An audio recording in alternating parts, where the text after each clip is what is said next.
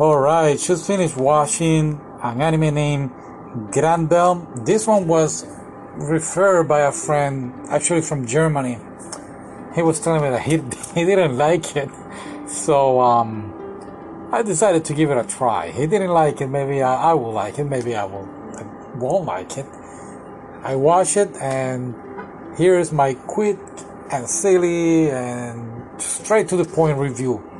Now, what is it about? First of all, it's about this high school girl, very simple, ordinary girl, who I don't know where she goes to school one night, and yeah, the school was open, and she get like teletransported to this um, dreamscape world where giant robots are fighting against each other in the sky, and long story short, she is able to um, to have this ability of controlling the robot by herself. You know, a robot of her own, and she's able to use it to fight other other people.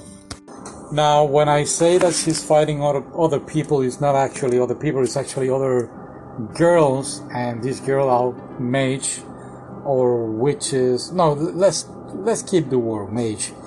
Now, I did like it it was cool. It was fun. It was one of the first animes that I can think of right now. Maybe I'm mistaken, but it's one of the first ones that I have seen that all the characters are female, and it's a battle against female against female in the robot machine, and it's very entertaining. The only problem, the only there, there are a few things, but the only what I do agree with my friend is that it's a little slow, especially the first.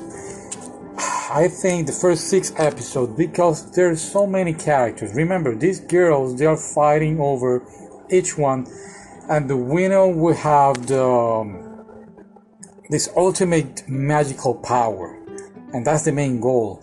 Now, while you're getting to know each characters and their backstories at the beginning, I felt it like yeah, it was a little slow. But then, after I believe episode 9 or 10, yeah, almost at the end, 13 episodes by the way. After episode 9 or 10, wow, mind blowing. I was surprised about what happened with some characters. I don't want to give away the whole thing, but it was very, very surprising and it's a very good anime. I, I'm sorry if you're listening, my friend, but I, I can't understand why he didn't like it. Because again, it was a little slow at the beginning. But the story was very well done, very, very good. And honestly, this anime deserves more attention from from us, the fans, alright?